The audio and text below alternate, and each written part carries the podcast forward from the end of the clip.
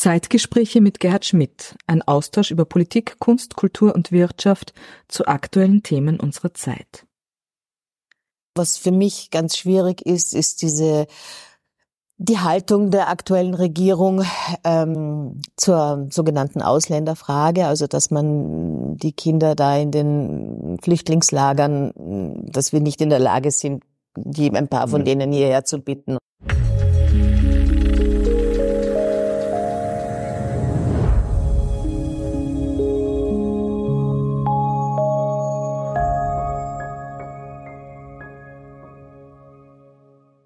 Meine sehr geehrten Damen und Herren, herzlich willkommen zur heutigen Ausgabe unserer Zeitgespräche wieder hier aus der Wiener Urania, dem Flaggschiff der österreichischen Volksbildung. Ich habe heute eine der großartigsten Schauspielerinnen der Gegenwart äh, zu Gast und ich brauche nur den Namen sagen und Sie herzlich begrüßen. Herzlich willkommen, Frau Kammerschauspielerin Andrea Eckert. Danke, dass Sie die Zeit gefunden haben, heute zu uns zu kommen. Äh, es ist eine spannende Zeit. Wie, wie geht's Ihnen jetzt in, in den Corona-Zeiten? Gerade als Künstlerin, glaube ich, äh, ist, es, ist es eine schwierige Zeit, die wir da durchtauchen müssen. Ne? Ja, aber erstens mal danke für die Einladung und danke für die liebe Begrüßung. Und ja, ich muss Ihnen recht geben, es ist eine wirklich schwierige Zeit und ich habe jetzt äh, äh, gerade mit einem Freund gesprochen, es ging eigentlich bis letzte Weihnachten, also dieses Jahr, es ist eigentlich ein Jahr jetzt, ne? Ja. Und von März bis Weihnachten ging das noch ganz gut. Da hatten wir ja auch zwischendurch wieder die Möglichkeit aufzutreten. Mhm. mhm. Da haben wir wieder gespielt. Mhm. Unsere, es ist ja die mhm. Bühne, mhm. der Ort, mhm. der halt mein Lebensort ja. ist. Und äh, bis Weihnachten ging das ganz gut, aber jetzt wird's langsam zach. Jetzt wird's zach. Ja. Und das äh, habe ich auch äh, mit äh, anderen Kolleginnen und Kollegen besprochen. Es hängt sich rein. Es ist die diese, auch diese Ungewissheit, dass man wirklich nicht sagen kann, ja, wann dürfen wir denn wieder auftreten? Wann dürfen wir auch wieder äh, ins Theater gehen, um was anzusehen ja. oder ins Kino oder ja. alles, was wir ja. halt lieben, was unser Leben ist? Schwierig. Aber ich glaube, die Hoffnung mit dem, äh, mit, die, mit diesen modernen Testformen und äh, auch den Massentests, vielleicht ist das da auch eine gewisse Chance oder Hoffnung fürs Theater und für die Veranstaltungen. Ja, ich hoffe sehr. Ich meine, es ist jetzt ja. passiert wirklich viel und es wird ja irgendwann auch hoffentlich ja. genug Impfung geben, dass wir auch geimpft ja. werden können äh, und dass sich da, ich, ne, ich glaube, es wird sich normalisieren. Es ist nur die Frage, wann und es ist die Frage, wie man es durchhält. Also wir hoffen, dass wir dieses Jahr diesen Turnaround schaffen. Liebe Frau Kammerschauspielerin, Schauspielerin.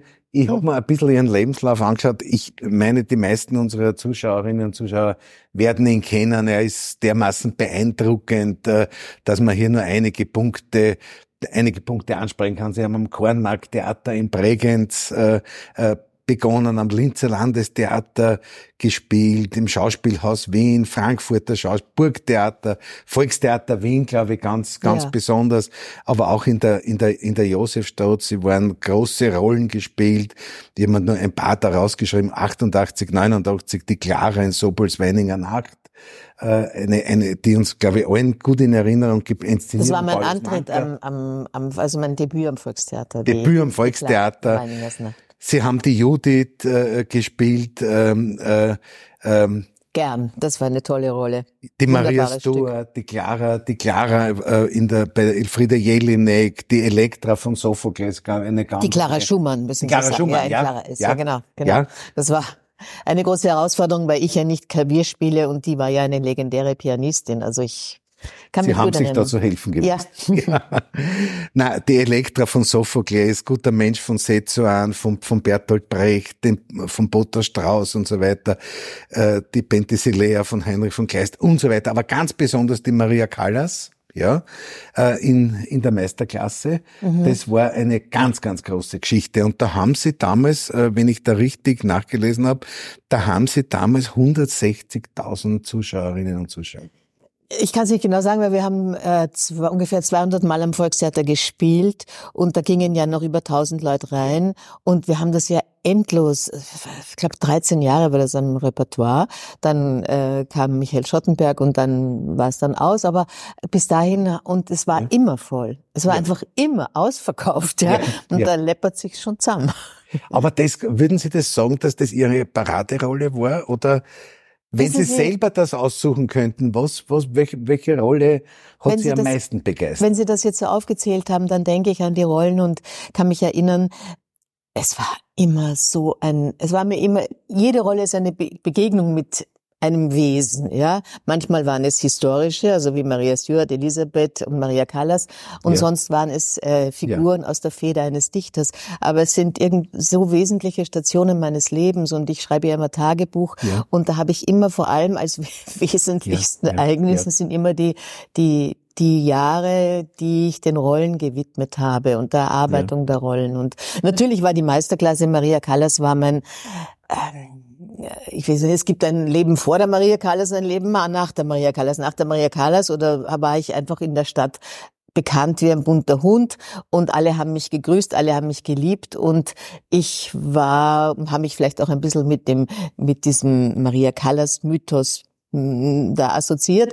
Und es war eine tolle Rolle. Es war eine, ein wunderbares Stück. Sie haben einen Film, Film auch gemacht. Ich habe sie sogar einmal gesehen in, äh, in einer Kommissario Brunetti-Verfilmung.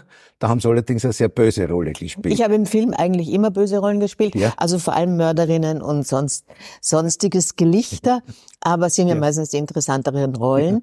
Ja. Äh, ja. Auch am Theater waren meine Rollen ja nie, ich war ja nie Liebhaberin, nie. Ja. Also gut, ich habe einmal die Viola gespielt, in was ihr wollt, das ist so, mhm. aber mhm. aber mhm. sonst, ich war immer eigentlich eine sehr, erstens so bisschen, also Frauen, die Täterinnen sind aufgrund ja. ihres ja. ihrer Disposition und ja. ihres Schicksals. Sie waren ja immer eine, wenn man so sagen kann, eine eine eine politische Schauspielerin, eine die die auch äh, versucht hat, eine Aussage zu dem zu finden, was sie da tut. Ja, ich glaube, es ist sehr wichtig, dass man einen Grund hat, dass man weiß, warum man auf der Bühne steht mhm. und warum man mhm. das tut, was man tut. Mhm. Ähm, sonst soll man es nicht machen, ja. Und mhm. und ich habe da, ich habe ja bei Dorothea Neff ja, gelernt, ja. bei Dorothea Neff und Eva Zilcher, beides waren sehr politische Frauen. Äh, politisch in dem Sinn, dass sie eine Haltung hatten zu dem Geschehen und äh, auch zu. Dorothea Neff hat mir immer gesagt, wenn du diesen Beruf machst, ähm, dann musst du wissen, dass es, dass du ein öffentlicher Mensch sein wirst und mhm. dass du dadurch nicht unpolitisch sein mhm. kannst. Ich mhm. finde mhm. nicht, dass Kunst äh, unpolitisch oder dass man als Künstlerin unpolitisch sein darf, wenn man ein öffentlicher Mensch ist. Ja. Aber die Dorothea Neff war ja, wenn man, wenn man jetzt sozusagen ihre, ihre großen Leistungen in der Schauspielkunst sozusagen, äh, wenn man da mal darüber hinwegschaut, sie war eine ganz große Persönlichkeit der österreichischen Nachkriegsgeschichte. Sie hat ja, sie hat ja ähm, äh, durch, äh, durch eine, eine, eine, eine unglaublich mutige Tat eine Frau gerettet vor dem, vor dem Nationalsozialismus. Sie ist in Israel gewürdigt worden. Sie ist auf der ganzen Welt sozusagen eine, eine wirklich bewundernswerte und beachtete, auch politische Frau gewesen. Ja, sie hat einen Baum in der Allee der Gerechten, der Gerechten in Yad Vashem, äh, Yad Vashem ja. pflanzen dürfen. Und ja. das war die Zeit, wie ich Schülerin bei ihr war. Und ich ja. kann mich noch erinnern, wie sehr sie das beglückt, aber auch aufgeregt hat, weil Dorothea Neff war durch ihr Schicksal und durch diese Zeit, die Sie da erwähnt haben und das, was sie da getan hat, geleistet hat, immer am Rande ihrer mhm. Nervenkraft. Ihre Nerven mhm. waren einfach ja. Ja. zu beansprucht. Und Sie haben mir meine Stücke ja. aufgezählt, ja. liebenswürdigerweise. Und da haben Sie aber eines vergessen, nämlich ich durfte ja, und das war für mich ein unfassbares das Geschenk. Das, nächste also bitte, ich, Entschuldigung, Entschuldigung. Weil Sie haben ja die Dorothea Neff gespielt, ja? Genau, ja. weil da hat mich ja. der Schottenberg ja. angerufen und sagt, du pass auf, ich habe was für dich, magst du die Dorothea Neff spielen? Und mir ist fast der Hörer aus der Hand gefallen und gesagt, um Gottes Willen, das ist ja das Schönste oder neben der Maria Callas das Aufregendste und auch Forderndste, was mir passieren kann, weil ich habe Dorothea Neff so verehrt, in jeder Hinsicht. Ja, weil sie war eine wunderbare Schauspielerin, ein wunderbarer Mensch. Und dann hat eben Felix Mitterer dieses Stück geschrieben, ja. du bleibst bei mir. Ja. Und ähm, ich durfte Dorothea Neff spielen. Und das Stück endet ja mit diesem, Dorothea Neff hat ja während der äh, Proben zu Mutter Courage, Paulus ja. Manka, äh, Paulus Manka, ja. der Fall, Gustav Manka hat inszeniert, Manka, ja. ihr Augenlicht verloren. Und nur dank Eva Zilcher, die ihre die Kathi gespielt hat, hat sie ähm, das irgendwie bewältigt, blind, blind, ja, das zu spielen.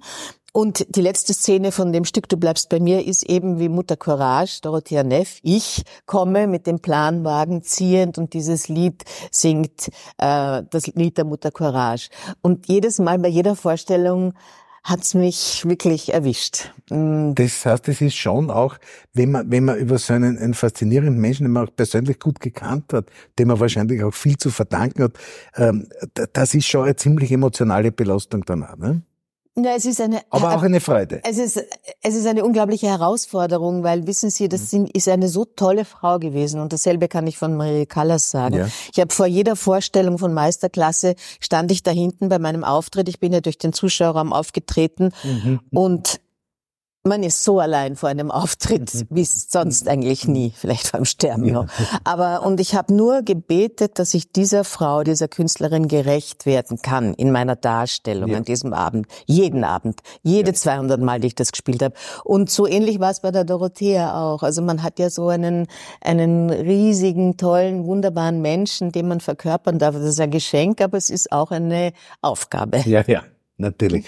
Na, Sie haben, äh, äh, Sie haben ja ganz, ganz großartige, ganz, ganz großartige Preise auch gewonnen. Ich habe mir das auch mal ausgeschaut. Es ist ja, ähm, die Aufzählung könnte, könnte da wahrscheinlich äh, lang dauern. Die Keinz-Medaille, den Hebelring, den Karls-Kraut-Preis, den großen Hersfeld-Preis.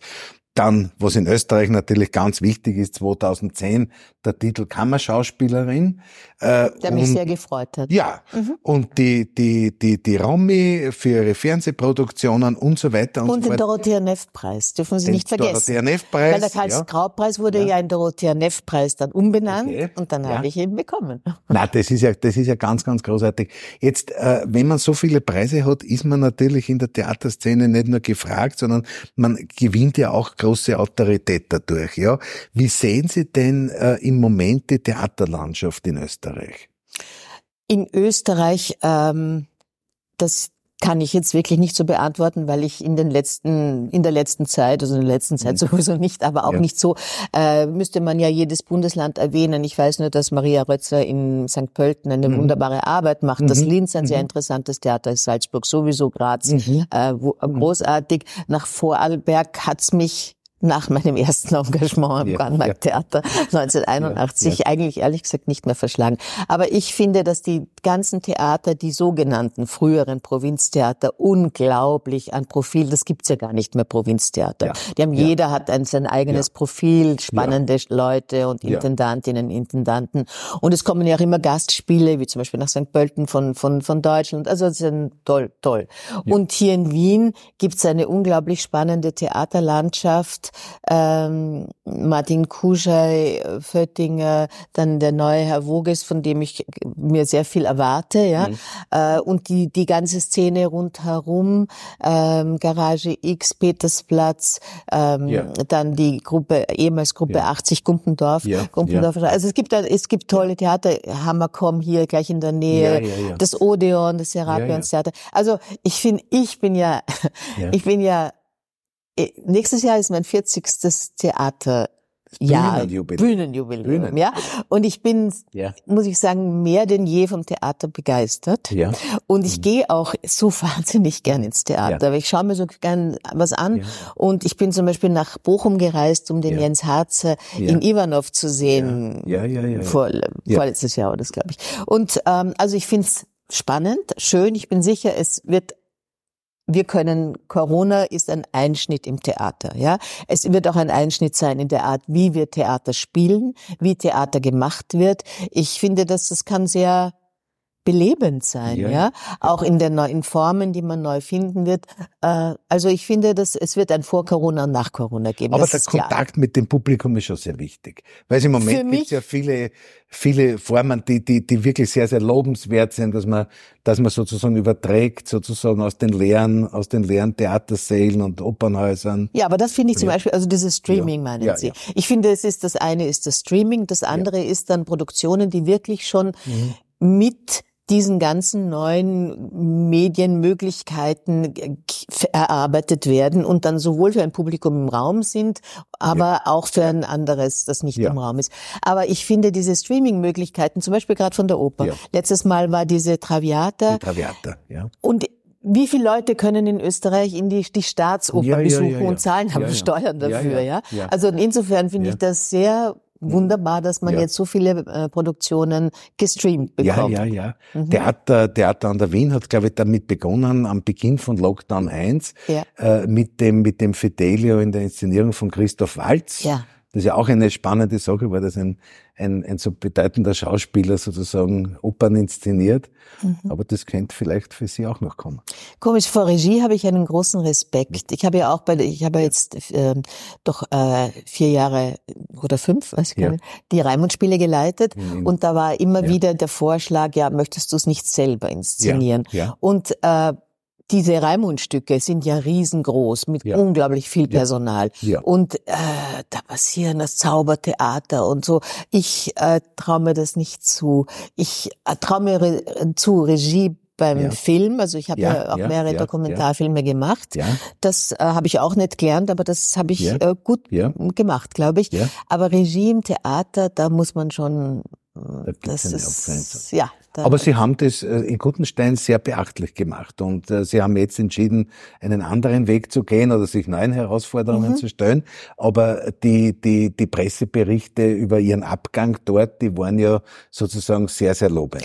Ja, ich habe, das muss ich muss mich fast selber loben, weil Ja. das, das Festival war bisschen in einer schwierigen Situation, wie ich gefragt wurde. Es ist auch das äh, ist ein schwieriges Gebiet. Es ist Reichenau so Ja. in der Nähe, Ja. Gutenstein. Ist, also hat man viel Konkurrenz. Und ich habe immerhin in dieser Zeit meiner Intendanz die Einnahmen verdoppelt. Im letzten Jahr waren wir einfach 95 oder 98 Prozent ausverkauft. Das ist schon was. Und ich habe Ja. Lesungen dort gemacht und Musik dorthin gebracht. Letztes Jahr hat die Strerowitz bei uns gelesen, die Frischmut, äh, der Köhlmeier, die Bluha. Also es waren, äh, ich habe das Ganze auch ähm, anders noch belebt und habe eben dann diese Uraufführung vom Felix Mitterer dort machen können, die mir so am Herzen lag. Ich habe mir immer gewünscht, die Leute gehen seit Jahrzehnten dorthin und schauen sich die Stücke vom Raimund an. Ja. Es gibt aber nicht so viele. Und einmal möchte ich, dass sie über sein Leben erfahren. Ja, Dieses ja, Leben, das so kurz, so tragisch, Mhm. so dramatisch war. Mhm. Und dann hat eben Felix Mitterer auf mein. Bitten dieses wunderbare Stück geschrieben. Brüderlein Fein. Und das freut mich total, dass wir das machen konnten. Aber das war ein großer Innovationsschub für Gutenstein. Ja, das war auch ein. Wagnis, weil ich meine, äh, man weiß ja nie, eine Uraufführung ist immer ein Wagnis, ein Ritt über den Bodensee und äh, dass das so gut geglückt ist und so angenommen wurde, das ist wirklich war eine Freude. Aber ich habe viel Nerven gebraucht dazu. Liebe Frau Kammerschauspielerin, Sie sind ja auch immer eine sehr, ich habe schon mal angesprochen, jetzt eine, eine sehr politische Frau gewesen. Sie haben ja, äh, wenn ich da ein bisschen nachschaue, in, bei, der, bei der dritten Nestroy-Gala, ähm, dort waren Sie ja, äh, dort waren Sie ja Moderatorin und das war gerade zur Zeit von Schwarz-Blau 1.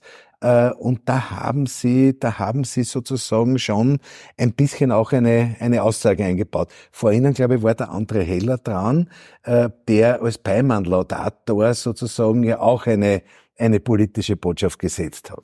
Ja, also das war ein ganz schwieriger Punkt in meinem, in meinem Leben ist das, weil ich nach dieser Moderation, nämlich dem Heller haben sie das nicht so vorgeworfen, dass er sich politisch Mhm, äußert, aber mir wurde es vorgeworfen, weil Bei ich die vielleicht erwartet, oder? Ja, aber ich war Ja, die Moderatorin ja, ja, und insofern habe ich den Vorwurf auch vielleicht sogar verstanden, obwohl ich habe ja, jetzt habe ich einmal dieses Forum, ja, und die, das, die, die, die Österreicherinnen und Österreicher mhm. und soll nichts zu Schwarz-Blau sagen. Ich meine, wo, Ja. wann, wenn nicht jetzt, ja? Ja. Aber es gab sehr viele Leute, die mir schon bei dem Fest danach nicht mehr die Hand gegeben haben.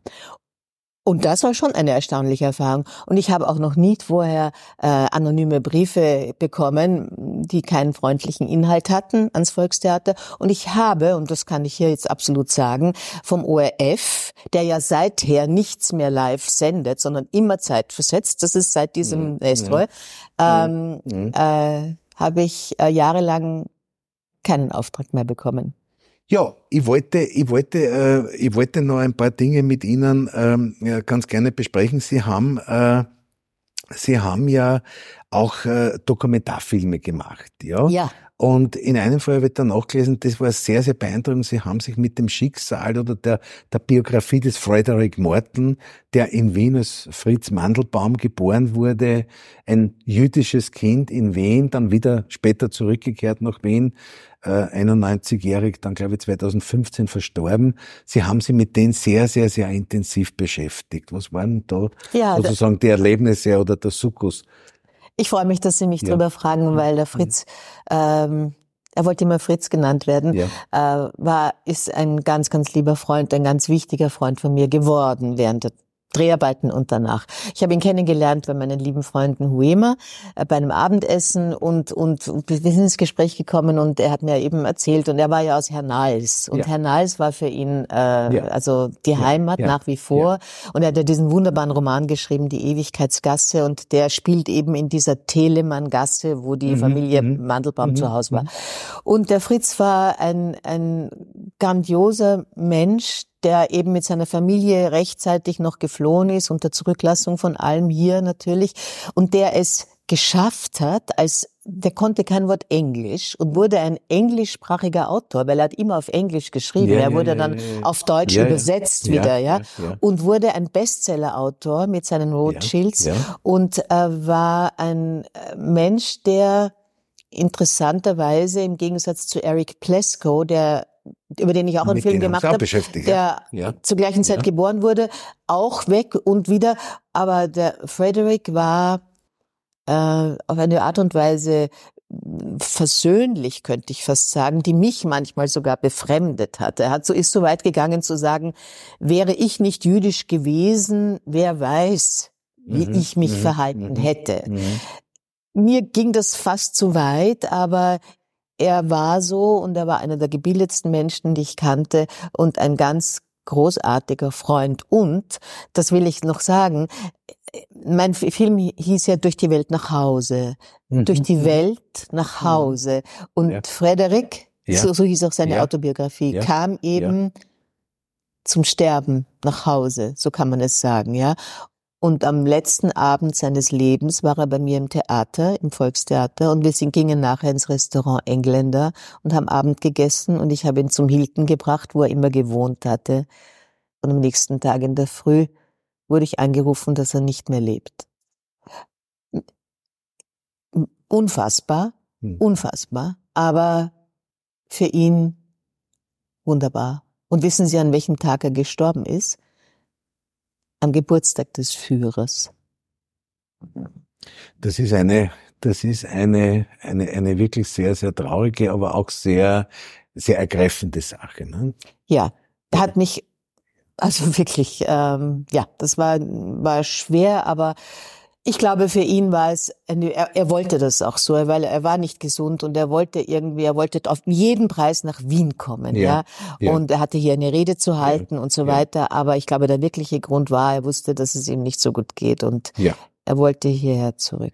Das ist auch vielleicht in der Symbolik, gerade des Datums sozusagen, dass es doch noch auch für ihn gelungen ist. Stadt Wien hat sich auch sehr bemüht um ihn. Dann hat er dieses, eine Stadt, ein Buch mit ihm ja, gemacht. Ja, genau. So ja. Mhm. Äh, äh, dass man, dass man diesen Akt der Versöhnung setzt.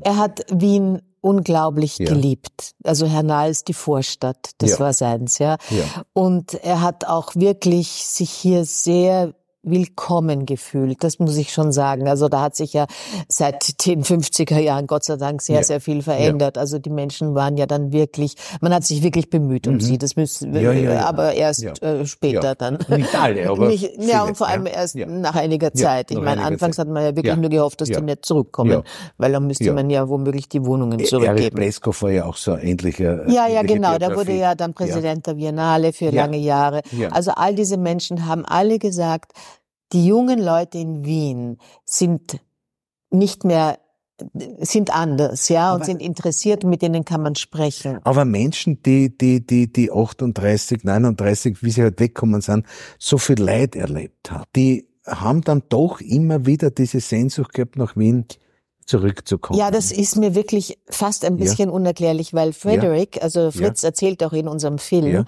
wie er auch, er kommt dann zurück nach dem Krieg und da ist dieselbe Kreislerin, dieselbe Kreislerin die gesehen hat, wie sein Vater den, das Trottoir putzt ja. mit der Zahnbürste. Ja. Und die sagt ihm, ja, ja, Vater, der war ja so gescheit, der war ja, ist ja so früh weg und wir haben das ganze Elend und die Bomben, wir haben es ja so schrecklich gehabt und so wenig zu essen gehabt.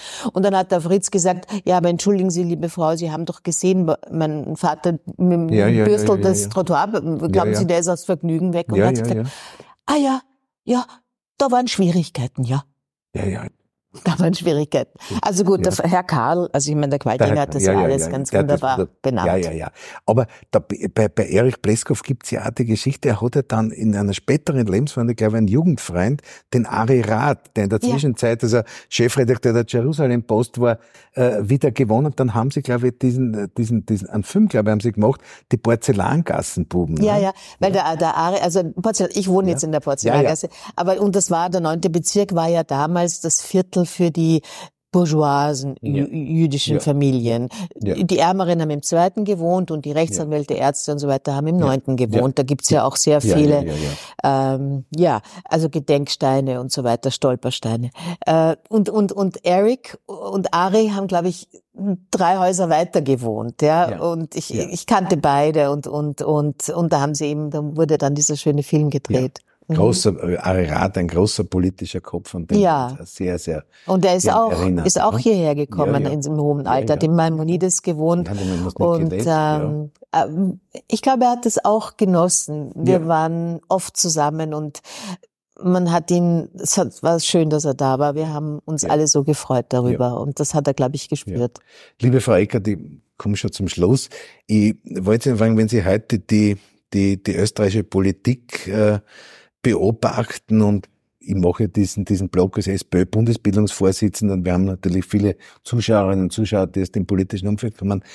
Äh, haben Sie als Künstlerin, als kulturpolitisch Interessierte, als Staatsbürgerin eine Botschaft, die Sie uns mitgeben wollen? Naja, für Botschaften bin ich nicht wichtig genug, aber ich denke, nein, nein, ich denke doch, dass es, also was für mich ganz schwierig ist, ist diese die Haltung der aktuellen Regierung ähm, zur sogenannten Ausländerfrage, also dass man die Kinder da in den Flüchtlingslagern, dass wir nicht in der Lage sind, die ein paar von denen hierher zu bitten und überhaupt die ganze Haltung dazu. Und ähm, ich glaube auch, dass in dieser Corona-Krise äh, eine gewisse Gefahr besteht, dass den, den großen Unternehmen mhm. wird schon sehr mhm. geholfen, mhm. weil die sind ja auch mhm. wichtig. Den kleinen freien Unternehmen, den kleinen Leuten, da kann ich, bin ich, habe ich ein bisschen Sorge, dass da die Hilfe nicht so ankommt, wie sie benötigt. Naja, gut, davon will ich ja gar nicht reden. Davon bin ich ja auch ja. betroffen. Ja. Ich bin eine freie Kulturschaffende. Also wir sind sicher, die, aber wissen Sie, wir sind arm. Aber es gibt, ähm, also ich habe das Gefühl, da könnte äh, mehr geschehen in und sozialer gedacht werden. Aber im Theater leben ja viele andere Berufsgruppen ja mit, von den Gardopiers, von den Billetären, von den Beleuchtern und, und, und, und. Da haben Sie vollkommen recht. Ja. Ich wollte ja nicht die ja. Raimund-Spiele letztes Jahr ja. absagen. Ja, ich wollte irgendein Notprogramm machen, aber ich wollte es nicht absagen. Ich wollte es auch dieses Jahr nicht absagen und letztendlich war das auch dann einer der Gründe, warum ich äh, dann gegangen bin. Aber weil es hängen so viele Menschen dran, an die man nicht denkt. Die mhm. Garderoberin, die Maske, wie Sie sagen, der Beleuchter, der Tonmeister. Ja. Ganz viele Menschen, die von uns auch abhängen, die man nicht sieht, ja, und die haben auch keine Jobs. Also, die sind auch alle meistens freie Freelancer. Darf ich Sie immer noch fragen, äh, gehen wir mal davon aus, dass wir diese Corona-Situation den nächsten Monaten irgendwie in den Griff bekommen und sich die Dinge normalisieren. Äh, können Sie uns ein bisschen verraten, was Ihre großen Pläne sind? Meine großen Pläne sind keine großen Pläne. Pläne. Ich habe äh,